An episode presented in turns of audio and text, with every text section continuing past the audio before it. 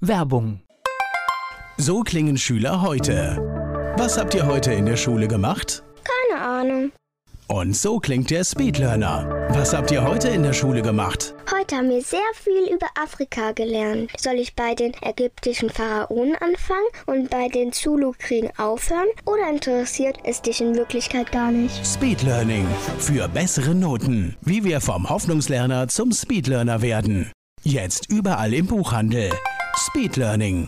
Antenne Mainz, mein heutiger Gast ist männlich. Name, Äh, HC von Stockhausen. Alter, 43. Geburtsort, In Langen.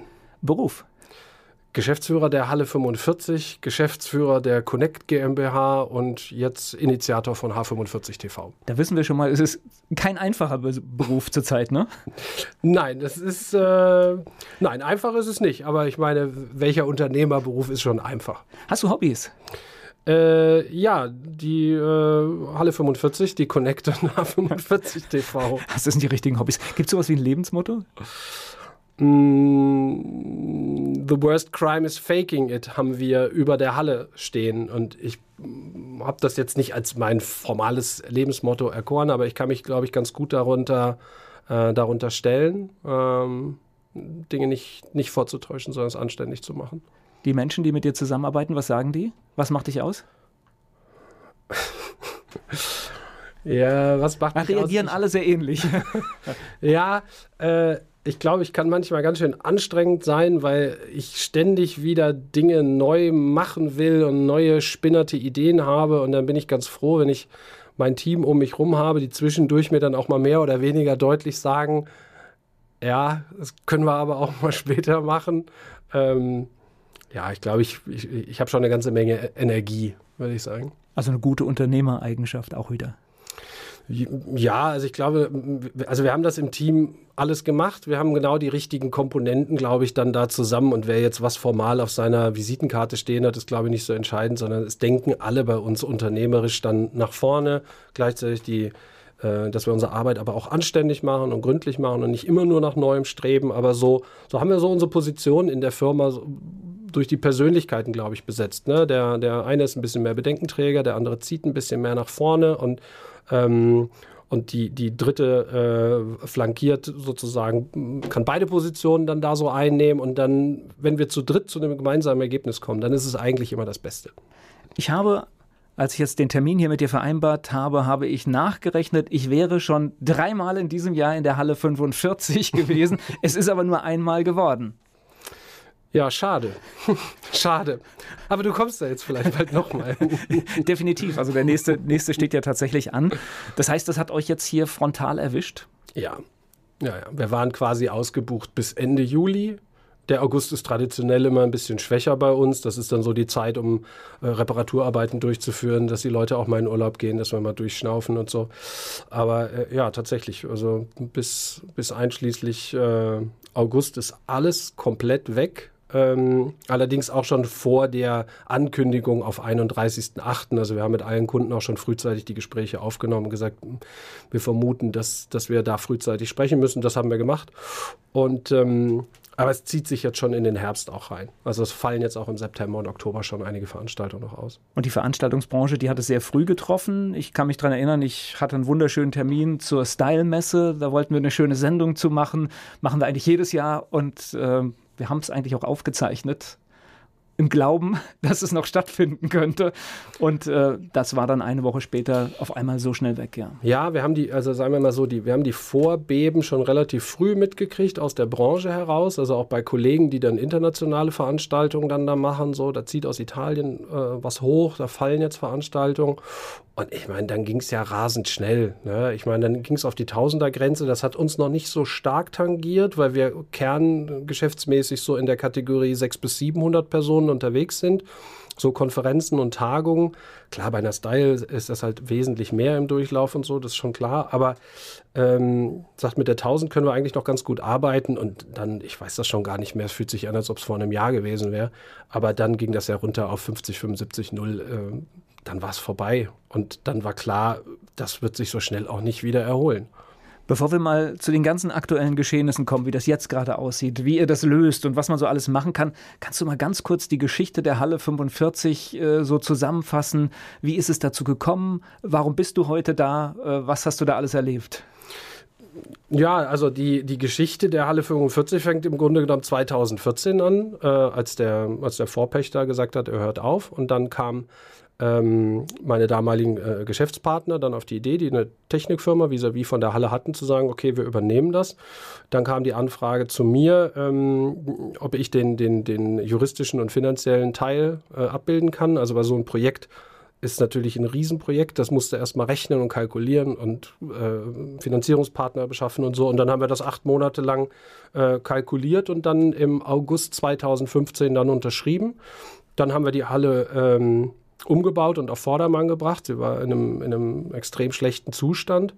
Ähm, da hatten wir dann ja auch diese Baustoppphase. Das war so die erste Stressphase, sagen wir mal. Da bist du so stresserprobt, merke ich ja. Das war, das war definitiv eine Stressphase. Aber da hatte man immer das Gefühl, okay, das ist, ein, das ist tatsächlich ein juristisches Problem gewesen, äh, an dem wir ja im Grunde genommen bis heute knabbern. Das ist eine EU-Richtlinie, deren Auslegung nicht so ganz klar ist. Aber bis man das dann gelöst hatte und so, da haben wir, wir haben aber sehr gut mit dem Bauamt da auch zusammengearbeitet. Und es war echt immer lösungsorientiert. Aber trotzdem wirst du natürlich nervös. Wir haben ja keinen großen Konzern irgendwie im Kreuz gehabt, der dann sagt, naja gut, okay, die, äh, diese sechsstellige Summe, die lege ich euch nochmal auf den Tisch, ist halt ärgerlich, sondern das ist alles privat letzten Endes geschultert. Ähm, und äh, da wirst du dann schon mal nervös. Genau, da sind wir gut rausgekommen. Dann haben wir, ähm, dann haben wir 2016 die ersten Veranstaltungen durchgeführt, waren dann 2017 dann schon so weit, dass wir ja wieder äh, bauen konnten. Das heißt, wir haben ja dann den kompletten Boden neu gemacht ähm, die Fassade aufgearbeitet. Das war also wieder eine, eine recht große Investition, die wir aber teilweise da schon aus dem Cashflow wieder heben konnten. Und ähm, naja, während die letzten Bauarbeiten da noch liefen, wurde uns ja gegenüber schon das alte Auktionshaus angeboten. Das heißt, dann haben wir das auch noch mit dazu genommen. Der, der ähm, war ja vorher ein Theater drin, die sind dann rausgegangen. Ähm, wir haben es dann übernommen. Und ja, dann haben wir 2000. Ähm, Ende 2017 haben wir dann den, ähm, äh, habe ich mit meinem damaligen äh, Co-Gesellschafter äh, den ersten rausgekauft. Ähm, und ja, und dann haben wir 2018 haben wir dann festgestellt, dass wir in mancherlei Hinsicht nicht unbedingt die gleiche Art und Weise irgendwie hatten, so eine Firma dann zu führen. Und dann haben wir uns aber auch 2018 dann im September haben wir uns dann auch letztlich dann äh, getrennt und dann habe ich die Halle halt weitergeführt. Ähm, mit dem Team und ja, jetzt mache ich seit 2018 im Grunde genommen dann, ja, nicht alleine, aber bin jetzt der letzte verbliebene Mohikaner sozusagen auf Gesellschafterebene. Und dann haben wir 2019 äh, richtig Schwung drauf gekriegt. Wir haben uns äh, stärker in den Konferenz- und Tagungsbereich äh, reingearbeitet. Weiterhin natürlich auch Produktpräsentationen und so weiter gemacht, Automobilhersteller etc. Und ja, 2020 war eigentlich alles angerichtet. Wir wollten nochmal 400 äh, Quadratmeter äh, Konferenzbereiche ausbauen. Äh, auch wieder im Industriestyle und ja, die Architekten waren schon da, war eigentlich alles soweit schon vorbereitet und ja, und dann kam der Schnupfen aus China. Ja, so, so die kurze Geschichte. Das heißt, du hast jetzt wirklich eine Phase, die sich kein Unternehmer wünscht, weil du hast, du, du kannst ja gar nichts machen. Also wir kommen drauf, man kann natürlich immer was machen, aber erstmal im Kernbusiness kannst du nichts machen, Veranstaltungen finden nicht statt und du kannst sie nicht irgendwie herbeizwingen. Nee, weil am Ende ist es ja nicht meine Entscheidung, sondern es müssen ja unsere Kunden entscheiden. Die müssen das Vertrauen haben, dass sie diese Veranstaltung planen, und durchführen können bei uns. Und das können sie eben im Moment nicht. Also das ist auch, da hat ja auch niemand Schuld dran oder sowas. Und wir können auch nicht den Kunden gut zureden, sondern jeder hat die gleiche Informationsgrundlage und die ist relativ dünn. So, das heißt, äh, die, die, die Unternehmen warten jetzt natürlich ab, äh, wie entwickelt sich jetzt die Sachlage, unter welchen Bedingungen können wir wann, wo, wie Veranstaltungen durchführen. Und da ist es natürlich jetzt problematisch für uns, äh, wenn zum Beispiel das Thema Großveranstaltungen nicht definiert sind. Was ist eine Großveranstaltung? Ich meine, dass Wacken eine Großveranstaltung ist, da brauchen wir, glaube ich, nicht drüber zu diskutieren. Und aus Rock Sicht, am Ring, ne? Rock am Ring etc. Ähm, aus, aus, aus deren Sicht ist eine 5000 Personen Veranstaltung keine Großveranstaltung. Das ist eine kleine Veranstaltung. Und ähm, wo ist da die Abstufung dann? Sind wir bei 5000, bei 2000, bei 1000, bei 500, bei 100? Das weiß momentan keiner. Und da hoffen wir natürlich drauf, dass man dann irgendwann weiß, okay, ist es eine abstrakte Personenzahl oder wofür wir ja branchenintern eher plädieren, äh, es geht um eine Person pro Fläche. Das heißt, dass ich sage, ähm, ich darf pro Quadratmeter so und so viele Personen reinlassen. Oder eine Person pro, weiß ich nicht, neun Quadratmeter. also im sowas. Prinzip ist es genau die gleiche Diskussion, die wir jetzt auch mit den Geschäften haben. Genau. Ein großes Möbelhaus mit viel Fläche kann natürlich letztendlich viel mehr Menschen reinlassen, bis überhaupt eine Gefährdung entsteht, ja? Genau, weil wenn ich sage, ich, ich darf eine Veranstaltung mit, sagen wir mal, 100 Personen durchführen und ich lade die alle bei mir in meinen Keller ein und mache da eine Party. Ich weiß nicht, ob das dann besser ist äh, oder schlechter, äh, wenn man das Ganze im, ähm, in der Halle 45 durchführt mit 4300 Quadratmetern Grundfläche. Also ihr hättet Platz für die 100 Leute. Wir haben auch noch Platz für ein paar mehr. Ja, äh, aber das ist das, wo wir natürlich jetzt im, im, im Corporate-Bereich äh, Schwierigkeiten haben, mit den Kunden dann zu sprechen. Was für Konferenzen und Tagungen können wir denn jetzt eigentlich anbieten? Und ähm, solange wir das nicht wissen, werden die Kunden nicht darauf reagieren. Wir können also unsere Konzepte letzten Endes nicht schreiben. Und das ist das, worauf wir alle händeringend warten. Ob das jetzt Caterer sind oder Messebauer oder Location-Veranstalter, alle haben mehr oder weniger vorgedachte Pläne in der Schublade, aber die Parameter sind einfach noch nicht klar. Das heißt, tatsächlich wären sogar für die ganze Branche schlechte Parameter besser als gar keine. Auf jeden Fall. Weil du könntest wieder anfangen zu planen. Also ich, ich hatte etwas, das fand ich sehr gut, äh, Dieter Hallervorden, der hat ja viele äh, Theater, sowas in Eins in Berlin, wo er selbst äh, auch Intendant ist und es selbst betreibt. Er hat auch gesagt, er würde gerne für die Künstler aufmachen und er würde auch nur jede dritte Reihe besetzen und auch nur jeden zweiten Platz. Und dann wäre das halt nur irgendwie 25 Prozent, aber er könnte die Leute auf der Bühne bezahlen. Ja, exakt, das ist es. Weil, also, wir beobachten natürlich dann den Markt und machen uns ja auch unsere Gedanken, wo wird die Branche hinlaufen. Und ähm, aktuell neigen wir zu der Annahme, dass die, äh, die Veranstaltungsbranche wird sich sicherlich ändern. Ähm, ich glaube nicht mehr, dass so viele Leute immer zwingend auf einen, ähm, auf einen Ort zusammengeführt werden müssen, sondern es wird so, ich glaube, es wird im Konferenz- und Tagungsbereich so Hybridveranstaltungen geben, dass man sagt, es gibt eine bestimmte Art von Menschen, die muss man physisch zusammenbringen. Ne? Wir hatten es ja vorhin auch davon.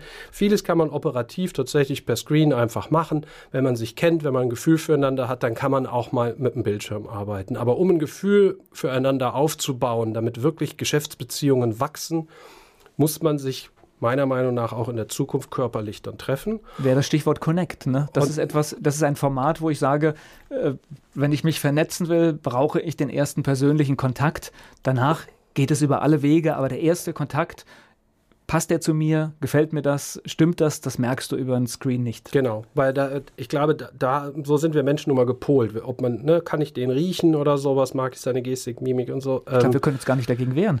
Nee, und das ist auch richtig so. Das macht uns Menschen ja auch aus. Ne? Ich meine, wir haben ja bei der Connect auch gesagt, wir sind ja nicht gegen die Digitalisierung, sondern wir wollen nur noch mal vielleicht ein, ein Gegengewicht dazu dann auch mal setzen und sagen, super, was wir alles digitalisieren können, aber bestimmte Dinge, die Verbindung mit Menschen, die können wir nicht digitalisieren. So Vertrauen wirklich aufbauen, langsam und oh, ganz profan zu sagen, man muss auch mal miteinander ein Bier getrunken haben. Ne? Man muss eben auch mal an der Theke zusammen vielleicht gestanden haben oder wie auch immer, um ein Gefühl, glaube ich, für den anderen Menschen zu kriegen. Und daraus wird, glaube ich, dann so eine Mischung entstehen, was ja unter Berücksichtigung jetzt vielleicht auch mal von Umweltgesichtspunkten ja auch eine, eine, sehr willkommene Geschichte ist dass man eben sagt, ich muss nicht mehr für eine drei Stunden Konferenz irgendwie hunderte von Leuten aus Berlin, München oder Hamburg irgendwie einfliegen, damit die kurz einem Vortrag äh, äh, lauschen können, um dann im Flieger dann schon wieder zurückzuhechten.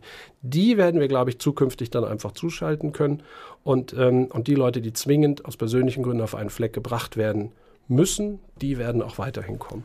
Das, was du sagst, Hybrid kann ja auch sein, ich habe hier eine kleine Veranstaltung und in den USA eine kleine Veranstaltung und diese beiden bringe ich über eine Konferenz äh, im Videobereich zusammen und habe zwei nette Events, wo sich Menschen persönlich treffen, aber ich habe nicht diesen ganzen Apparat aufgebaut. Unbedingt. Und ich meine, das ist ja auch ein Riesenkosten, äh, äh, Kosteneinsparpotenzial für die, äh, für die Firmen. Es entlastet den, den Luftverkehr. Natürlich ist das jetzt für, für äh, äh, Luftfahrtgesellschaften ist das natürlich ein, ein Problem, dieser Geschäftsrückgang. Aber umgekehrt ist das genau das, wo wir vor drei Monaten eigentlich voll in der Diskussion drin waren wie kriegen wir unsere CO2-Emissionen runter, wie können wir da effizienter werden und so weiter. Und das ist jetzt, glaube ich, was das angeht, ein großer Sprung nach vorne. Das, wird, das ist ein eigenes Feld, was wir jetzt hier, glaube ich, aufmachen, weil die Diskussion, was alles geht, ich finde, die haben wir echt aufgemacht. Also das heißt, äh, ich sag mal so einer Fridays for Future Demonstration äh, zu sagen, ja, ja, wir hören schon irgendwann auf die Wissenschaft, ich glaube, das ist jetzt nicht mehr drin. Ähm, ja, wir, wir haben ganz viel auf die Wissenschaft gehört, gerade und haben ganz einschneidende Maßnahmen gemacht für ein Bedrohungsszenario, von dem wir gar nicht wissen. Äh, und das andere ist, glaube ich, viel heftiger.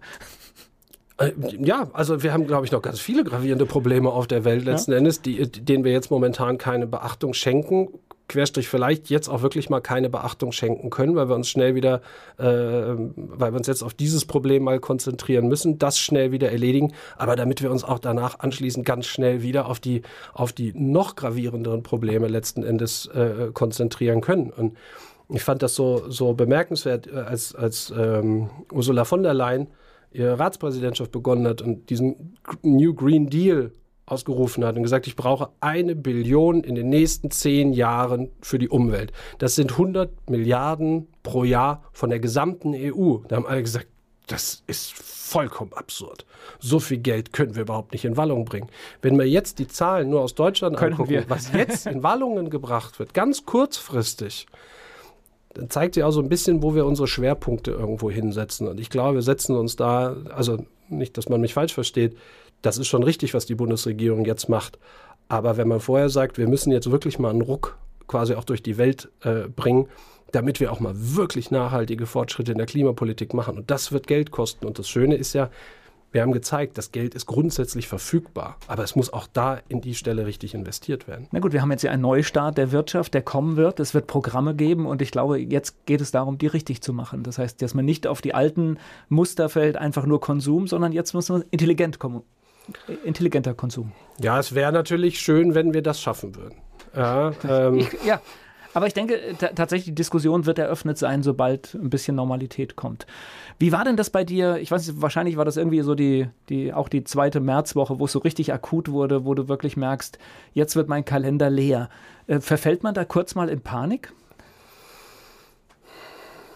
Naja, man, ganz entspannt ist man nicht. Aber nee, wir waren nicht wirklich in Panik. Ähm, das würde ich nicht sagen, sondern wir haben eigentlich äh, recht schnell uns klar gemacht, okay, wir müssen jetzt zusehen, dass wir, ähm, dass wir von diesem Schiff, was gerade in voller Fahrt war, und die Halle war jetzt wirklich ein richtiger Dampfer, der war, ne, der hatte Fahrt drauf. Hatte schwer Schub. zu bremsen, ne? Genau, sehr schwer zu bremsen. Ähm, und dann zu sagen, okay, Full Stop, Maschinen runter, was können wir an Kosten letztlich reduzieren. Wir sind eigentlich recht schnell im, im, im Doing dann auch wieder gewesen, viel mit den Kunden gesprochen, proaktiv irgendwie rangegangen, gesagt, okay, wie gehen wir mit dieser Situation, mit dieser Unsicherheit um? Irgendwann war es ja eine Sicherheit dann eben aus, okay, jetzt geht nichts mehr. Was der erste Schritt ist, der Versuch irgendwie, wir verschieben um zwei Monate, drei Monate. Ist das dann so die Vorgehensweise? Ja, das ist, das ist natürlich der Versuch. Ne? Man, man, man nimmt den Hörer in die Hand, man, man spricht mit den Kunden oder die Kunden haben uns angerufen, ähm, aber wir haben eigentlich eher versucht, quasi quasi in die Vorhand dann auch zu kommen und dann zu sagen, okay, wir rufen die Kunden an, was können wir zusammen machen?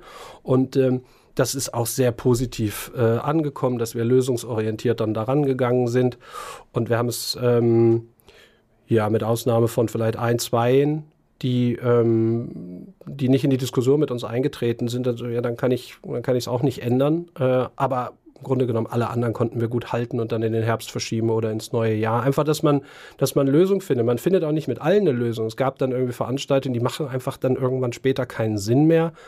Und dann redet man miteinander, wie man diesen Vertrag einvernehmlich auflöst. Weil wir wollen ja dann auch in, in 2021, wenn es dann hoffentlich wieder losgeht, nicht die Kunden, die wir uns jetzt über Jahre hinweg aufgebaut haben, ähm, dann, dann verprellen und dann fängst du wieder von vorne an. Das ist, glaube ich, kurzsichtig. Das ist ja auch Blödsinn. Und es gibt ja auch dann ganz viele, die sind ja tatsächlich von euch abhängig. Das heißt, wenn ich einmal im Jahr bei euch eine große Veranstaltung mache und das ist mein Ding in Mainz, ja, dann sitzt ihr beide im selben Boot. Das ist richtig. Also äh, sagen wir mal, wenn man jetzt eben so über die, über die Style oder sowas dann genau. da spricht, das ist schon klar. Aber das ist nochmal auf einer ganz, das ist auch auf einer sehr freundschaftlichen Ebene. Also wir haben ja ein sehr enges und sehr gutes Verhältnis dann zusammen. Und da ist das nochmal auf einer anderen Ebene, was man da äh, diskutiert. Aber es gibt natürlich viele Konferenzen und Tagungen, die wir dann ja auch im Laufe der Jahre nach Mainz dann geholt haben. Die können theoretisch auch in eine andere äh, äh Location dann ausweichen. Ne? Es gibt im, im Rhein-Main-Gebiet noch eine, noch eine andere Halle in unserer Kategorie, äh, in unserer Art und Weise. Und mit denen sind wir freundschaftlich verbunden, nehmen uns natürlich schon auch als Wettbewerber gegenseitig ernst und das ist auch okay. Und wir versuchen natürlich, unsere Kunden bei uns zu halten. Die versuchen genau das Gleiche umgekehrt und so. Und deswegen, ja, ich sage es immer nur wieder, wir, wir wollen, müssen miteinander in dieser Situation sprechen, weil man ja auch niemand dann einen Vorwurf machen kann Das, das Problem ist über uns alle gleichermaßen hereingebrochen und dann spricht man miteinander. So, aber ihr seid ja richtig aktiv. Das heißt tatsächlich, ihr könnt keine Veranstaltungen in der Halle machen, trotzdem ist ja bei euch richtig Leben.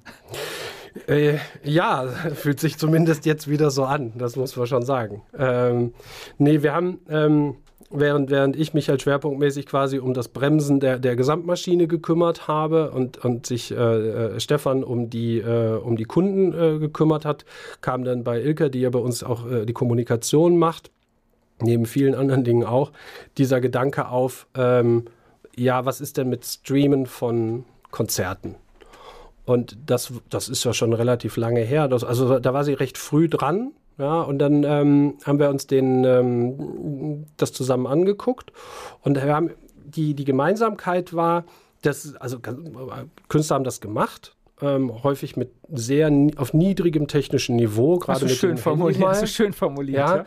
Ja. Äh, was ja auch einen eigenen Charme hat, das will ich gar nicht sagen. Ist natürlich auch irgendwie nett, äh, wenn, sich, äh, wenn sich ein Künstler da mit der Gitarre irgendwie ins Wohnzimmer setzt und ein bisschen spielt und so weiter. Alles okay. Finde ich, find ich auch nett, hat nur nichts mit einem Konzertgefühl so. Und, und es wird dann auch schnell inflationär. Das heißt, wenn ich das einmal sehe, dann kann ich den Charme nachvollziehen, aber ich habe dann auch bei der dritten Geschichte, die ich aus dem Wohnzimmer sehe, denke ich dann auch.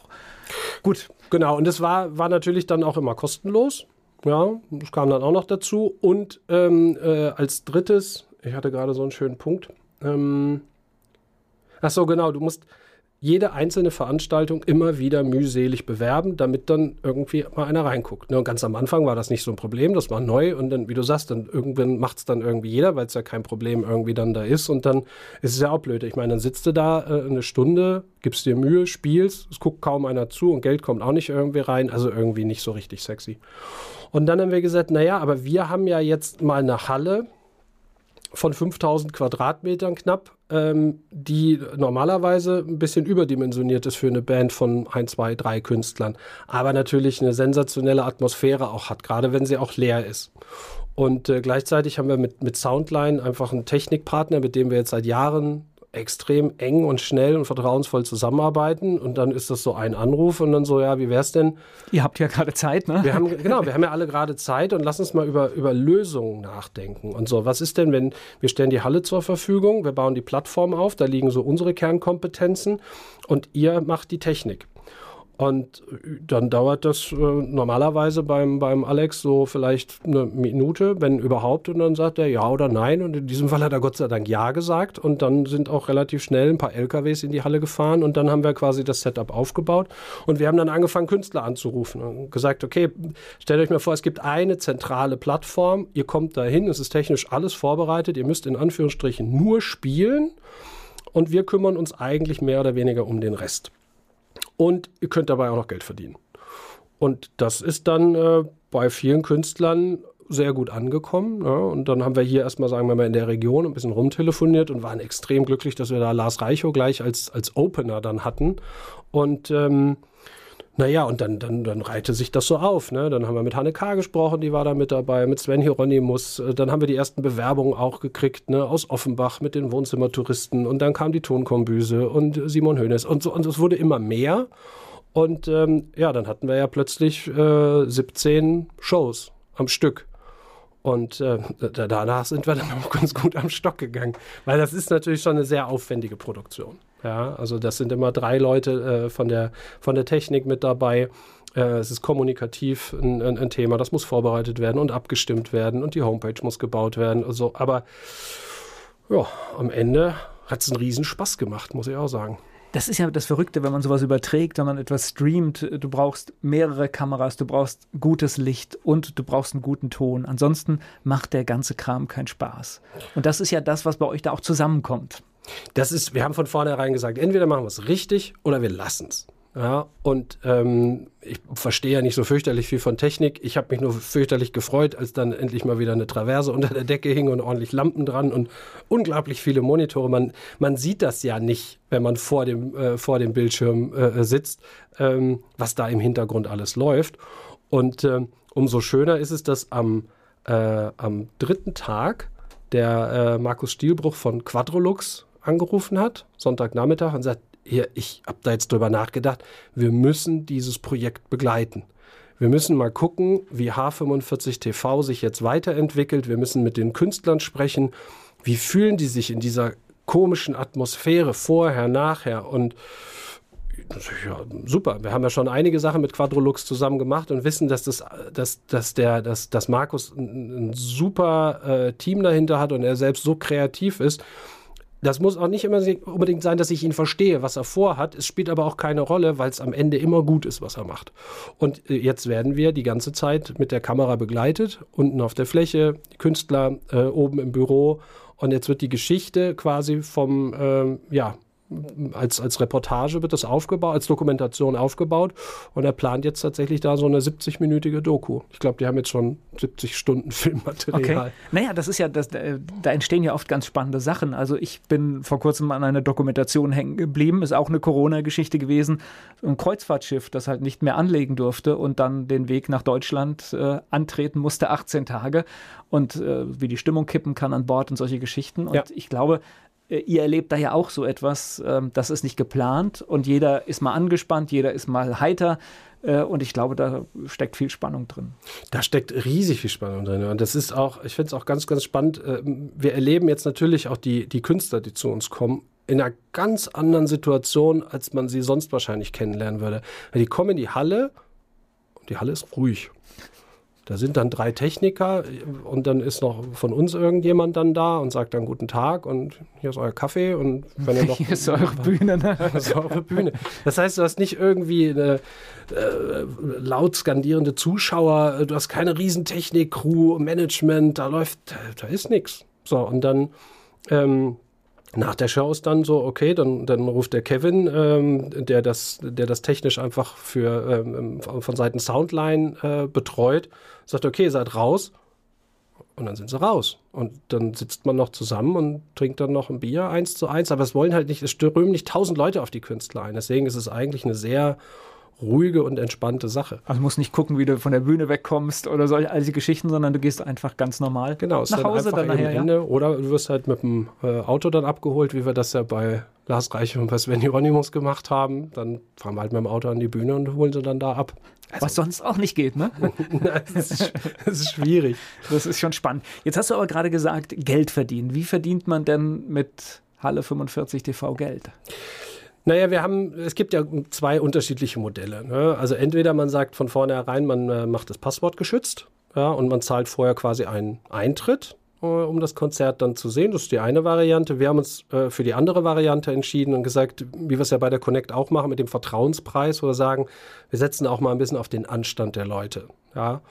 Und äh, das ist natürlich ein gewisses Risiko, wenn da jetzt so äh, nichts bei rauskommt. Ähm, und ähm, aber wir haben, wir dokumentieren ja alle Zahlen, Zuschauerzahlen, Fanbase, äh, Spenden, Spendenquote, Fanbase-Aktivierung und, und, und, und, und. Und ähm, ich bin echt extrem erfreut gewesen. Wir haben eine Spendenquote, die liegt bei fast 40 Prozent. Das, das heißt, 40 Prozent der Nutzer, die zuschauen, 40 Prozent der, die den Stream durchgängig gucken, spenden dann auch. Und das finde ich eine, das ist wirklich eine sehr, sehr schöne Zahl, wie ich finde. Und das ist auch der Grund, ähm, ähm, weswegen wir das Projekt jetzt auch in die Verlängerung gebracht haben. Zum einen, weil dadurch wir so zumindest mal so grob kostendeckend arbeiten können. Also die Spenden werden grundsätzlich gedrittelt äh, zwischen Technik, Location und äh, dem Künstler. Äh, dass wir sagen, da kommen wir so ungefähr auf unsere Kosten, das passt. Aber was ich fast noch wichtiger finde, ist, ähm, dass die Künstler ihre Kunst nicht verschenken. Weil ähm, wir führen jetzt immer wieder diese Diskussion und auch zu Recht, dass die Künstler nicht den gleichen Fehler machen, wie es, glaube ich, der, vor allem der Printjournalismus vor 15 Jahren gemacht hat. Einfach alles an Qualität kostenlos ins Netz reinzukippen, um sich dann nach zehn Jahren zu wundern, dass keiner mehr die Zeitungen kauft, sondern alles kostenlos konsumiert und dann das Rad nur ganz schwer wieder zurückgedreht kriegt, dass man sagt, okay, wenn du jetzt hier eine sechsseitige Reportage aus einem Nachrichtenmagazin gut recherchiert, aufwendig halt lesen willst, dann kostet das halt Geld. Und wenn du dafür nicht bezahlst, dann kannst du es eben nicht lesen. Und bei der Musik kann das natürlich genauso passieren. Wenn jetzt mhm. alles kostenlos ins Netz kippen und dann will ich nachher irgendwie dann doch wieder, weiß ich nicht, was so ein Lied kostet, 1,29 Euro oder irgendwas, sagt, nö, wieso, das möchte ich nicht bezahlen. Dann haben sie sich natürlich einen, einen Bärendienst erwiesen. Aber bei einer Quote von 40 Prozent kann man sagen, das ist, das ist okay für diese Phase und so können die Künstler auch noch für sich je nach Bekanntheitsgrad, das, da sind natürlich äh, äh, entsprechende Schwankungen dann da drin, aber zumindest auch einen kleinen Beitrag dazu leisten, dass sie sagen, okay, ich kann meiner Arbeit, denn das ist es ja auch am Ende, äh, nachgehen und damit auch ein bisschen Geld verdienen. Und gerade im musikalischen Bereich ist es ja besonders bitter, weil die hatten das ja schon mal. Die haben ja die Digitalisierung auch verschlafen und dann war die Musik kostenfrei im Netz, bis halt wieder ein System kam, äh, was sind wir bereit für Musik auszugeben. Also die Künstler kennen es eigentlich schon, das Problem. Genau, Musik hat gerade wieder einen Wert gekriegt. Ich bin nicht in der Branche so tief zu Hause, das muss ich schon auch sagen. Ich meine, wenn man dann seine, seine Lieder bei Spotify einstellt, Querstrich einstellen muss und dafür dann 0,00 App ist, also ob sie angemessen vergütet werden, das ist nochmal eine ganz andere Frage, aber sie werden zumindest irgendwie vergütet. Also Streaming ist nicht angemessen, also nicht, nicht, nicht bei den großen Playern, aber auf der anderen Seite ist es erstmal, der Wert ist wieder da und das ist ja auch die Situation, die ihr jetzt für die Künstler geschaffen habt. Ich gehe auf die Bühne und ja, ich kriege vielleicht nicht so viel, wie wenn der Laden voll wäre, aber ich werde bezahlt und ich glaube, dieses Gefühl alleine ähm, ist wahrscheinlich auch für euch wichtig, dass ihr einfach sagt, hier, wir, wir bauen etwas auf und wir machen es nicht umsonst, sondern wir werden dafür auch, wenn auch nicht richtig, aber wir werden dafür bezahlt. Ja, wir, wir genau, also ich meine, jeder schmeißt da das in Pott, was er eben kann. Das sind die Künstler, das ist die Technik, das sind wir, Location und Plattform und sagen, okay, lass uns, äh, wenn wir diese Bausteine zusammenführen, dann kann da was Gutes draus entstehen und das machen wir jetzt und das riskieren wir jetzt ein Stück weit. Und ähm, wie gesagt, bis hier hatte, der, war der Weg positiv. Ähm, wir werden mal gucken, was jetzt in der zweiten Staffel passiert. Denn es ist so, ähm, wir, haben, wir haben natürlich auch diese Soforthilfen beantragt. Die sind auch schnell genehmigt worden. Das Geld ist dann auch ausbezahlt worden. Das ist alles gut. Ähm, das ist natürlich bei einer Veranstaltungshalle mit sechs, über 6000 Quadratmetern ist das. Kommst nicht weit, ja. Nein, ich meine, ich, will, ich bin dankbar dafür. Das ist okay. Das ist geschenktes Geld, geschenktes Steuergeld. Das habe ich so in der Form auch noch nicht gehabt. Also insofern, das ist toll. Aber das ist natürlich bei uns, sind drei Tropfen auf einen ziemlich heißen Stein. Das heißt, wir müssen halt zusehen, dass wir versuchen, uns irgendwie aus dieser Situation selbst zu befreien. Und wenn wir auf unseren klassischen Kanälen nicht arbeiten können, dann müssen wir andere Wege beschreiten. Und wir wissen noch nicht genau, wo, wo uns das hinführt. Aber es ist allemal besser, als einfach nur darauf zu warten, dass irgendjemand vorbeikommt und uns rettet. Daran glauben wir nicht. Und das ist gar kein Vorwurf, sondern das ist schlicht eine, ähm, es ist schlicht nicht möglich, weil es so viele Betroffene gibt, die da kann man nicht überall alle Verluste und Schäden vollständig ausgleichen. Nein, werden wir nicht. Das wird nicht funktionieren. Nein. Und wir müssen ja auch überlegen, wir müssen das ja irgendwann zahlen. Das heißt, diese Nummer kommt ja irgendwann, wenn das mal halbwegs äh, hinter uns liegt. Und äh, auch daran sollten wir ein bisschen denken, dass wir nicht alles äh, bezahlen können. Ja. Ähm, aber ich denke, das, was ihr jetzt da geschaffen habt, das, das könnte ja auch sage ich mal, noch nächstes Jahr oder übernächstes Jahr funktionieren. Weil eigentlich habt ihr etwas gemacht, das findet jetzt zwar in der Halle statt, aber ihr habt ja, ihr schafft ja eine kleine Marke gerade. Ja, das haben wir auch ganz bewusst so gemacht. Ähm, wir, haben die, wir haben die Marke H45 TV ja sehr eng an die Marke Halle 45 angedockt, ohne es aber direkt eins zu eins zu duplizieren, damit wir auch eine gewisse Flexibilität nachher in den Räumen haben. Weil ich meine, jetzt die Halle so zur Verfügung zu stellen für so ein Projekt ist, da sie ja faktisch keinen Wert hat, da sie ja eh nicht gebucht ist, ist natürlich kein Problem. Wenn wir aber hoffentlich nächstes Jahr wieder ins Laufen kommen, wird das nicht funktionieren. Das heißt, dann kann es sein, dass wir aus einem, aus einem anderen Raum heraus ein, ein vergleichbares Projekt dann machen.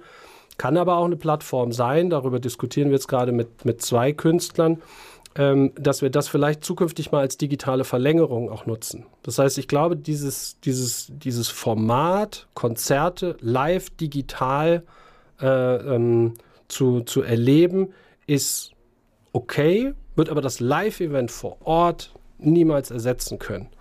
Kann aber sein, dass unsere Halle, die ja auch in den Kapazitäten beschränkt ist, ähm, möglicherweise dann auch als Plattform dient. Und wenn die dann ausverkauft ist, und der Künstler dann merkt, ich kann das vielleicht noch irgendwie verlängern, ähm, dann kann es natürlich sein, dass man diese, diese, dieses Know-how, diese Plattform, die wir aufgebaut haben, dann darauf auch aus, äh, dass man darauf aufsetzt und sagt, weiß ich nicht, das normale Ticket kostet dann 30 Euro und der Stream kostet dann noch 10. Also der wäre dann sicherlich wieder passwortgeschützt, sonst äh, kannibalisiert sich das gegenseitig. Aber das sind natürlich Denkmuster, über die haben wir bislang, pff, da haben wir nicht dran gedacht. Und jetzt fangen wir an, darüber einfach mal nachzudenken und zu diskutieren. Ist auch eine ganz gute Idee, weil ihr könnt ja die Halle nicht, ihr habt sie ja nur einmal, ihr könnt sie nur einmal vermieten. Das heißt, ihr könnt auch das, was jetzt weg ist, ja eigentlich nicht aufholen. Nein. Das heißt, Gut, man kann vielleicht noch mal einen Tag, der sonst nicht belegt wäre äh, oder nicht so stark belegt ist, den könnte man vielleicht mit einer größeren Veranstaltung machen. Aber ich glaube, auch das ist. Äh, Nein, wir können es nicht nachholen. Das ist, ähm, ist ähnlich wie die Gastronomie. Also ein nicht verkaufter Tisch ist nicht nachzuholen, genau. weil der Tag ist weg, der Umsatz ist genau. weg. Genau. Und das sind ja, ist ja nicht nur, äh, ist nicht nur wir als Halle. Ich meine, wir als Halle stehen quasi nur wieder an der, an der vordersten, äh, an, der, an der Spitze letzten Endes von Technik, von Caterern, von Personaldienstleistern. Äh, die haben ja alle nichts mehr zu tun. Und deren Arbeitstage die kann ich nicht wiederholen. Ich kann ja nicht, wenn es dann 2021 wieder losgeht, das alles verdoppeln. Das, das geht schlicht und ergreifend nicht. Das heißt, der Umsatz ist jetzt unwiederbringlich verloren. Und du wirst danach auch keine, weiß Gott was, höheren Preise durchsetzen können, weil das wird der Markt nicht hergeben es ist zumindest nicht geplant, ja. sagen wir es mal so. Ich glaube, dass die Nachfrage schon, äh, schon nochmal stark ansteigen wird, wenn wir mal ein bisschen optimistisch dann sind, weil Veranstaltungen eben, viele Veranstaltungen werden versucht, dann nachzuholen und dann ist das Angebot unter Umständen dann beschränkt. Ah, nein, aktuell ist nicht geplant, die Preise dann zu erhöhen. Das muss auch nicht unbedingt sein. Also wenn wir ausgebucht sind, dann ist das ja auch alles in Ordnung. Dann, dann verdienen wir auch äh, gutes Geld und so, dann können wir unsere Mitarbeiter bezahlen und so, unsere Mieten. Das ist alles okay. Ähm, also sprich, wenn 2021 so wird, wie 2020 hätte werden können, dann wären wir schon mehr als zufrieden. Ja, das hört sich doch, das hört sich gut an. Und ich glaube auch, äh, es wird bald etwas passieren. Ich denke, wichtig für euch ist jetzt wirklich die Größe. Ab was, ab wann kann man wieder agieren? Und ich denke mal, auch äh, Veranstaltungen mit bis zu 500 Leuten äh, wäre jetzt mal die erste Perspektive. Wenn es 200 sind, ist es auch eine, also wir passen uns an die, an die Gegebenheiten letztlich an. Und ähm, wir können sie sowieso nur sehr marginal beeinflussen. Wir haben uns in der Veranstaltungsbranche, gibt es verschiedene Bewegungen, ähm, auch die First-in, Last-out-Geschichte, äh, in der ähm, wirklich ähm, auch, auch, auch nachgewiesenermaßen äh, große Player im Markt sich viel Mühe gegeben haben, um, um das einfach auch mal von der Dimension her aufzuzeigen. Äh, dieses, ja, wir sind die Letzten, die rauskommen, das höre ich immer wieder. Äh, das äh, verstehe ich auch. Jeder guckt jetzt auf sich. Nur bei, wenn man sich im Großveranstaltungssegment bewegt, wenn wir morgen wieder Veranstaltungen machen dürften, hätte ich aber übermorgen keine Veranstaltung. Das heißt, ich habe eine Vorlaufzeit von drei, vielleicht sechs Monaten. Da wird überhaupt nichts bei uns in der Halle passieren, bis dieses Event dann durchgeführt wird. Das sind komplexe Veranstaltungen. Und ähm, in, in, im, im, Bereich der Gastronomie, wenn ich jetzt morgen meine Außengastronomie wieder aufmachen darf, da habe ich morgen auch wieder Kunden da. Ich, das geht auch gar nicht darum, dass man das jetzt gegeneinander irgendwie ausspielt oder irgendwie sowas. Jeder hat seine ganz eigenen Probleme und Schwierigkeiten, das ist mir völlig bewusst, aber das ist nun mal, das ist nun mal ganz zentral unser Problem, dass wir einen wahnsinnigen Nachhall dann da haben. Und ähm, das ist eine, das ist eine große Herausforderung. Ja. Und ich glaube, wir alle wollen uns gar nicht vorstellen, dass wir eine Gesellschaft haben, wo kulturelle Einrichtungen, und das seid ihr ja letztendlich auch, denn bei euch findet Popkultur oder alle möglichen Arten von Kultur statt. Und äh, das hat einen Wert in der Gesellschaft. Und jetzt, glaube ich, merkt man, wie sehr das auch fehlt. Ja, unbedingt. Also ich meine, wir sind bislang ja ähm, auch ein bisschen auf der, aufgrund unserer Zulassungsgröße von 2000 Personen, da sind wir im, im, Kulturbereich nicht so stark in Erscheinung getreten, weil wir für 2000 Personen eigentlich zu teuer sind. Ähm, 5000 dürfen wir aber aus den ja schon durch alle Medien gekauten Gründen äh, nur mal nicht reinlassen oder mehr. Schön, dass es gerade ja. egal ist. Ne? Ja, genau. Jetzt ist, es, jetzt ist es egal. Jetzt müssen wir bei, bei fünf Leuten schon überlegen, ob wir das eigentlich machen dürfen. Nee, Quatsch. Aber wir sind in der Vergangenheit jetzt nicht, nicht so stark als Kulturinstitution, glaube ich, in Erscheinung getreten. Das will ich auch gar nicht. Ich glaube, da gibt es äh, mit, dem, mit dem Unterhaus oder mit den Kammerspielen oder dem Frankfurter Hof oder dem Kutz, ich glaube, das sind eher so bei uns die klassischen Kulturinstitutionen. Aber ein Zusammenspiel von, von, von vielen Einrichtungen, die letztendlich eine Szene einer Stadt wiedergeben. Ja, das, okay, als Teil der Szene mit der Style- und Craftbeer-Messe und so weiter, okay, ja, im allerweitesten Sinne dann, dann schon. Aber ich glaube, das ist jetzt eben, ähm, das ist wichtig wichtig ist, wenn man jetzt speziell auf das Thema Kultur auch guckt, dass, ähm, dass, dass Stadt und Land äh, auch einen Fokus darauf legen und wirklich sagen, dass sie versuchen, die Kulturinstitutionen auch als solche zu stützen. Ich meine, schön ist natürlich, wenn man alle gleichzeitig stützen kann, aber wenn ich mir das überlegen müsste, dann würde ich versuchen, jetzt erstmal die Kulturinstitutionen zu erhalten, weil das sind dann anschließend ja wieder die potenziellen Arbeitgeber letztlich dann für die Künstler.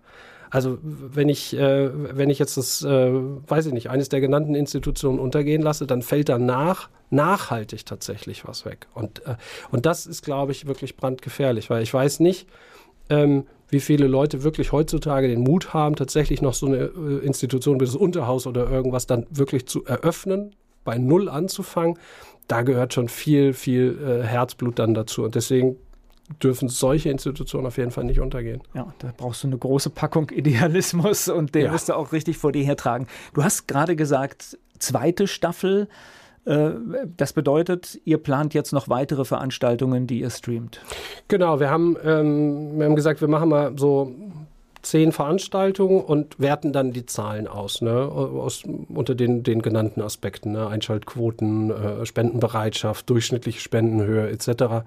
Und dann sind wir relativ schnell zu, den, äh, zu dem Ergebnis gekommen, dass äh, bedarf einer Fortsetzung, auch so was wir an Rückmeldung von den Künstlern bekommen haben, mit denen wir entweder nur telefoniert haben oder die dann eben tatsächlich auch da waren, die sagen so, super, also Sven Hieronymus hat das so schön gesagt, ähm, also es war toll, hat sich wohlgefühlt und so. Es wäre fast so, als hätten wir es richtig gemacht. Ja, und ähm, Nein, das hat uns schon dazu bewogen und sind auch ermuntert worden, weiterzumachen. Und ähm, das heißt jetzt nicht formell erste Staffel, zweite Staffel, weil wir sind ja kein Fernsehsender oder sowas im klassischen Sinne, aber wir sind in die Verlängerung Noch gegangen. ja, wer weiß. Noch nicht. Ähm, nee, wir haben dann gesagt, okay, wir machen es bis Ende, äh, bis Anfang Juni. Also wir verlängern das nochmal um einen ganzen Monat, weil wir eben auch gelernt haben, dass ein längerer Vorlauf natürlich schon auch förderlich ist, um die Kommunikation äh, dann aufzubauen und das zu begleiten. Und ähm, ja, der, der, der Veranstaltungskalender füllt sich rasant. Ähm, weiterhin ganz breites Spektrum. Wir werden weiterhin äh, jeden Sonntag eine, eine Kochshow äh, bringen äh, mit, der, mit der Kochwerkstatt, mit dem Bernd Zehner, der, dessen Karriere jetzt als Fernsehkoch eigentlich schon vorgezeichnet ist, das ist ganz klar. Ähm, wir haben Polit-Talkshows dabei, wir haben ähm, jetzt einen äh, Kinoabend, aber auch mit, mit Besprechungen dann dabei. Die Kandidaten wird gezeigt, ähm, mit den Protagonisten, die vorher aber auch im, äh, in der äh, Diskussion dann sind. Wir haben äh, mit Andreas Kümmert einen, einen ganz großartigen Sänger jetzt äh, verpflichtet, der äh, mal als Kandidat für den ESC äh, angetreten ist oder beziehungsweise den Vorausscheid ja auch gewonnen hat, dann aber aus persönlichen Gründen gesagt hat, er möchte nicht antreten. Daran erinnern sich zumindest mal die, die meisten und hat bei ähm, die dritte Staffel Voice of Germany auch gewonnen mit so einer sensationellen Joe Cocker-Imitation und so. Also das ist schon ein echtes Schwergewicht, was wir da äh, jetzt äh, für uns gewinnen konnten und dann Oh, ich habe mir die alle aufgeschrieben, aber da sich das Programm das ständig alles, verändert. Hört sich, hört, sich alles, hört sich alles gut an und ich glaube, da ist auch noch viel Potenzial drin. Und ich glaube tatsächlich, es ist besser, irgendetwas zu tun und auch wenn das vielleicht bei weitem nicht an euer normales Business rankommt und auch die Sichtbarkeit. Das heißt, die Halle 45, eigentlich darf ich jetzt gerade nicht rein und trotzdem seid ihr aber da.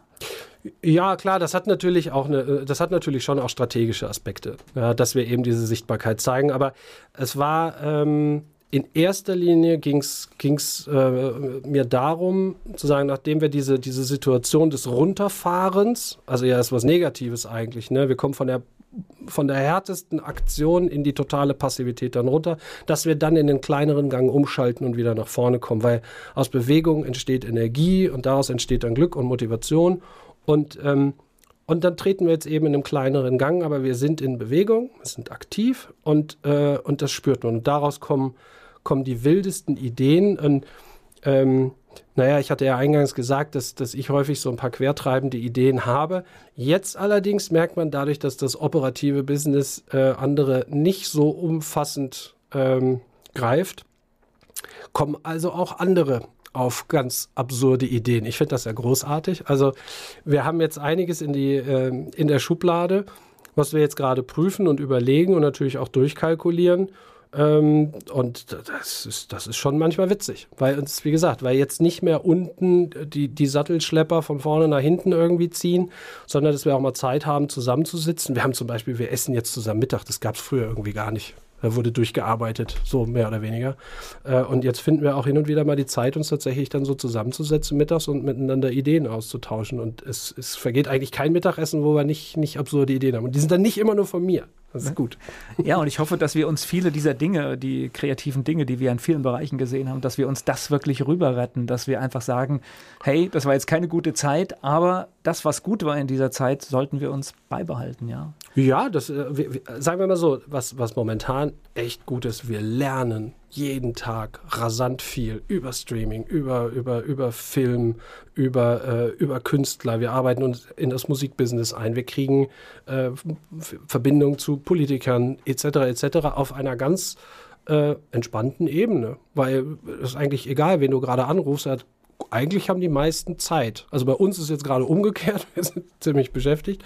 Aber ähm, das sind ganz tolle, das sind ganz tolle Verbindungen, die uns bestimmt irgendwie auch, also persönlich menschlich sowieso sehr stark weiterbringen, aber wer weiß, was, was man daraus alles noch äh, weiter erschaffen kann. Also wenn die Situation, sagen wir mal so, wenn die, wenn das Ganze drumherum nicht so wirklich so, so ernst wäre, dann sagen, es eine sensationelle Zeit.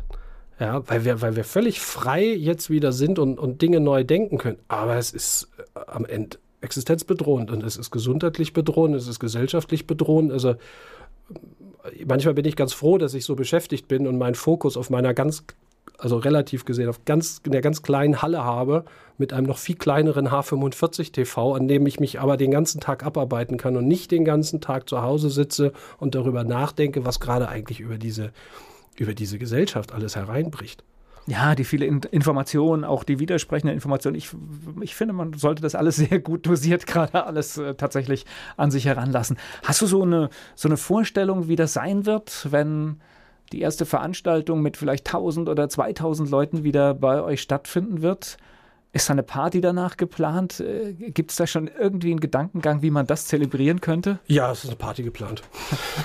ja, okay. es wird eine ganz große Party geben, also so groß sie halt sein darf.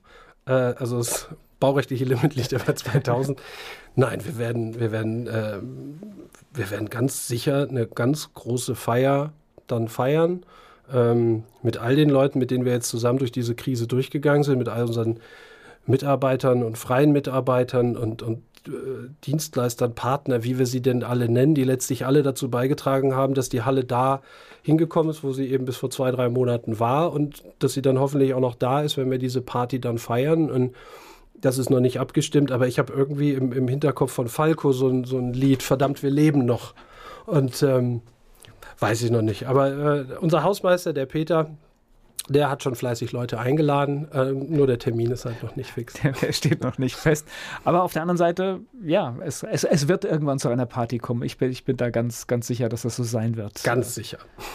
Hast du so ein Gefühl, was meinst du? Ähm, Wann könnte es anfahren? Wann? Kein, keine Idee. Ganz ehrlich, ich, ähm, wir haben, als das losging im Februar, so oft auf bestimmte Dinge gesetzt und gewettet und ob es so oder so läuft. Und ich habe, glaube ich, in meinem Leben noch nie so oft so granatenhart daneben gelegen, dass ich jetzt sage, ich weiß es nicht. Die Zeit, also es wird sicher so sein, sie, wird irgendwann kommen. Ich weiß aber nicht wann. Lars Reichow hat jetzt ein, ein, ein wunderbares. Äh, Gedicht, Essay äh, geschrieben, das, äh, in dem er diesen Albtraum, den wir gerade erleben, eben so beschreibt. Aber wir werden irgendwann aufwachen. Und deswegen, das ist äh, sicherlich dann der, der äh, ein Traum, der ganz sicher wahr werden wird. Äh, Fände das wirklich ganz toll, was er gesagt hat. Aber wann das sein wird, weiß ich nicht. Aber wir sind bereit. Ähm, wir haben, äh, die, wir haben die, die äh, Getränkelager sind voll bei uns. Und dann wird es irgendwann auch wieder losgehen. Und vielleicht sind es dann eben auch bei der ersten Party nur 50. Vielleicht sind es 500, ich weiß es noch nicht. Aber wir werden auf jeden Fall irgendwann wieder an diesen Punkt kommen, wo wir uns alle wieder in den Arm nehmen können, wo wir tanzen können und glaube dann wieder diese, ja, diese Normalität zurückgewinnen. Ob man sich zur Begrüßung noch die Hand gibt, das wird sich zeigen. Oder ob wir davon dann irgendwie abkommen. Mag es auch Sachen geben, die dann irgendwie vielleicht weg sind. Und um manche wird es nicht schade sein. Ähm, und, ähm, aber die wichtigen Sachen werden wiederkommen. Ja, das, das glaube ich auch. Äh, aber zwei, also für das nächste Jahr, ihr plant dann doch schon das ein oder andere, dass man zumindest sagt, an dem Termin könnte das stattfinden? Ja, wir kriegen viele Veranstaltungsanfragen, so ist nicht. Also die Branche ist nicht tot, das ist, das ist ja auch ein belebendes äh, Element. Ne? Weil, also ich meine, sagen wir mal so, wenn wir uns, uns nur in Anführungsstrichen mit H45 TV beschäftigen würden und so überhaupt niemand sich um Veranstaltungen kümmert, also ganz ehrlich, dann wäre ich auch nicht so so entspannt, wie ich jetzt aktuell bin. Aber wir kriegen eine ganze Reihe von, von Anfragen. Das Thema ist natürlich immer das gleiche. Ähm, wir können uns noch nicht festlegen, was ist mit Stornierung, ja, okay. was ist mit Corona und Absagen und so weiter. Und dann machen wir das genauso. Dann reden wir letztlich mit den Kunden und sagen, das ist unsere Sicht der Dinge, das ist eure Sicht der Dinge. Wie kriegen wir das denn zusammen? Es ist ja toll, dass ihr zu uns kommen wollt. Und wir verstehen ja auch eure Sorge und ihr versteht unsere Sorge. Und dann gehen wir da ganz normal in die Gespräche dann da rein und, und versuchen einen einen Kompromiss zu finden. Aber es sind tatsächlich jetzt auch Buchungen für 2021 dann, äh, die, die kommen schon rein. So ist es nicht. Natürlich überhaupt nicht vergleichbar zu der Dimension, die wir vorher dann da hatten. Aber die Branche zuckt doch, das ist gut. Das ist ganz wichtig. Und ich glaube, dass so als Schluss die Partner, die man so hat, äh, die Dienstleister, ich glaube, in einer Krise zeigt sich, was wirklich gute Partnerschaften sind. Definitiv. Und ähm, da sind wir äh, ja, da gibt es keinen, der rausgefallen ist. Also insofern, ich bin nicht so fürchterlich überrascht darüber, dass, dass wir haben das vorher auch schon erkannt. Das heißt, ja, aber es ist doch schön, dass man auch dann bestätigt wird und weiß, das ist jemand, auf den kann ich mich auf jeden Fall verlassen. Das haben die Partner allerdings auch vorher immer wieder unter Beweis gestellt. Äh, es war ja bei uns auch nicht immer nur alles irgendwie Zuckerlecken und so weiter. Die standen immer, immer hinter uns und, und ähm, jetzt stehen sie auch zu uns. Wir gehen da gemeinsam durch und das ist einfach, das ist einfach klasse. Ja? Und deswegen sagen wir auch, also diese, diese, diese Firma, diese, äh, diese Halle, ähm, die darf einfach nicht untergehen, die ist einfach zu gut. Und zwar nicht, weil ich gut bin oder weil nur die Festangestellten gut sind, sondern weil einfach das ein Riesending mittlerweile geworden ist. Da hängen so viele Leute ran, da haben so viele Leute Herzblut und Tränen und Schweiß reingesteckt. Ähm, das ist einfach zu gut, das haben wir bewiesen. Ähm, deswegen sind wir unter die besten 20 Locations in Deutschland jetzt gewählt worden, Anfang des Jahres äh, von, von äh, Branchenteilnehmern. Und deswegen bin ich da ganz, ganz zuversichtlich, dass wir das durchkriegen. Aber wissen tue ich es nicht, weil ich nicht weiß, wie lange es dauert. Als derjenige, der oft im Publikum sitzt, fände ich schade, wenn ihr nicht mehr da sein würdet. Deswegen hoffe ich, dass es alles gut geht. Dann tun wir das auch für dich. Und ich glaube, ich glaube auch, dass, dass das alles gut geht. So, wer jetzt äh, Lust hat, mal in einen Stream reinzuschauen, was muss er machen? Wo muss er hin? Wo findet er das Programm? Er muss einfach auf h45.tv gehen und da findet er das, äh, das ganze Programm. Da findet er auch aktuell alle äh, äh, alten Livestreams unter der äh, Rubrik War was. Äh, und da kann er sich alles nochmal angucken. Und ähm, es ist nicht verschämt irgendwo in der Ecke, dass man dafür gerne auch ein bisschen Geld reinschmeißen kann und ich glaube auch sollte, einfach auch aus, aus Respekt vor denen, die das äh, gemacht haben. Und ähm, das Programm, ich habe es mir zwar hier ausgedruckt, aber die Sendung wird ja dann erst später ausgestrahlt, deswegen da ist es dann schon wieder überaltet. Deswegen einfach mal auf Programm gehen und dann einschalten. Meistens 20.15 Uhr haben wir gesetzt, wir sagen, die Tagesschau will jeder gucken, aber ich glaube, keiner hat Lust mehr auf den 600. Corona-Brennpunkt, sondern da darf er dann umschalten. Ist ja auch inhaltlich oft nichts Neues mehr. Insofern muss man auch nicht alles sehen. Und es geht darum, auch zu spenden. Das heißt, man darf spenden, wenn man es gut findet. Und auch wenn man jetzt etwas aus dem Archiv sieht, dann darf man auch rückwirkend für etwas Altes spenden. Ist das so? Ja, genau. Das ist überall, äh, überall kann man die Hinweise sehen. Man kann per IBAN, man kann per PayPal, man kann per Kreditkarte letzten Endes alle Möglichkeiten. Man kann uns auch Geld per Post schicken. Das ist nur buchhalterisch schwieriger. Also äh, nein, es sind alle Möglichkeiten da und wir kehren das dann sukzessive auch immer noch an die Künstler aus. Und wie du gesagt hast, es wird gedrittelt. Das heißt, man tut für eine Menge, für eine Menge Menschen was Gutes. Genau. Genau, das ist so, wir, wir, haben das als fair empfunden, die Künstler haben das auch als fair empfunden und äh, deswegen werden wir das so grundsätzlich auch beibehalten. Es war schön, dass wir uns hier im Studio getroffen haben. Das geht auch in diesen Zeiten oft nicht anders, obwohl ich auch gelernt habe. Auch das kann man heute anders lösen, aber tatsächlich ist es trotzdem ein schönes Gefühl, jemand äh, in die Augen gucken zu können beim Auf Gespräch. Fall, ja. Und ich hoffe, das nächste Mal, wenn wir uns unterhalten, wird es dann äh, in der Halle 45 sein. Das hoffe ich auch. Dankeschön. Danke dir.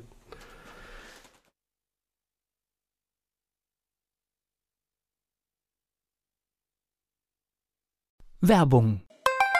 So klingen Schüler heute. Was habt ihr heute in der Schule gemacht? Keine Ahnung. Und so klingt der Speedlearner. Was habt ihr heute in der Schule gemacht? Heute haben wir sehr viel über Afrika gelernt. Soll ich bei den ägyptischen Pharaonen anfangen und bei den Zulu-Kriegen aufhören? Oder interessiert es dich in Wirklichkeit gar nicht? Speedlearning. Für bessere Noten. Wie wir vom Hoffnungslerner zum Speedlearner werden. Jetzt überall im Buchhandel. Speed Learning.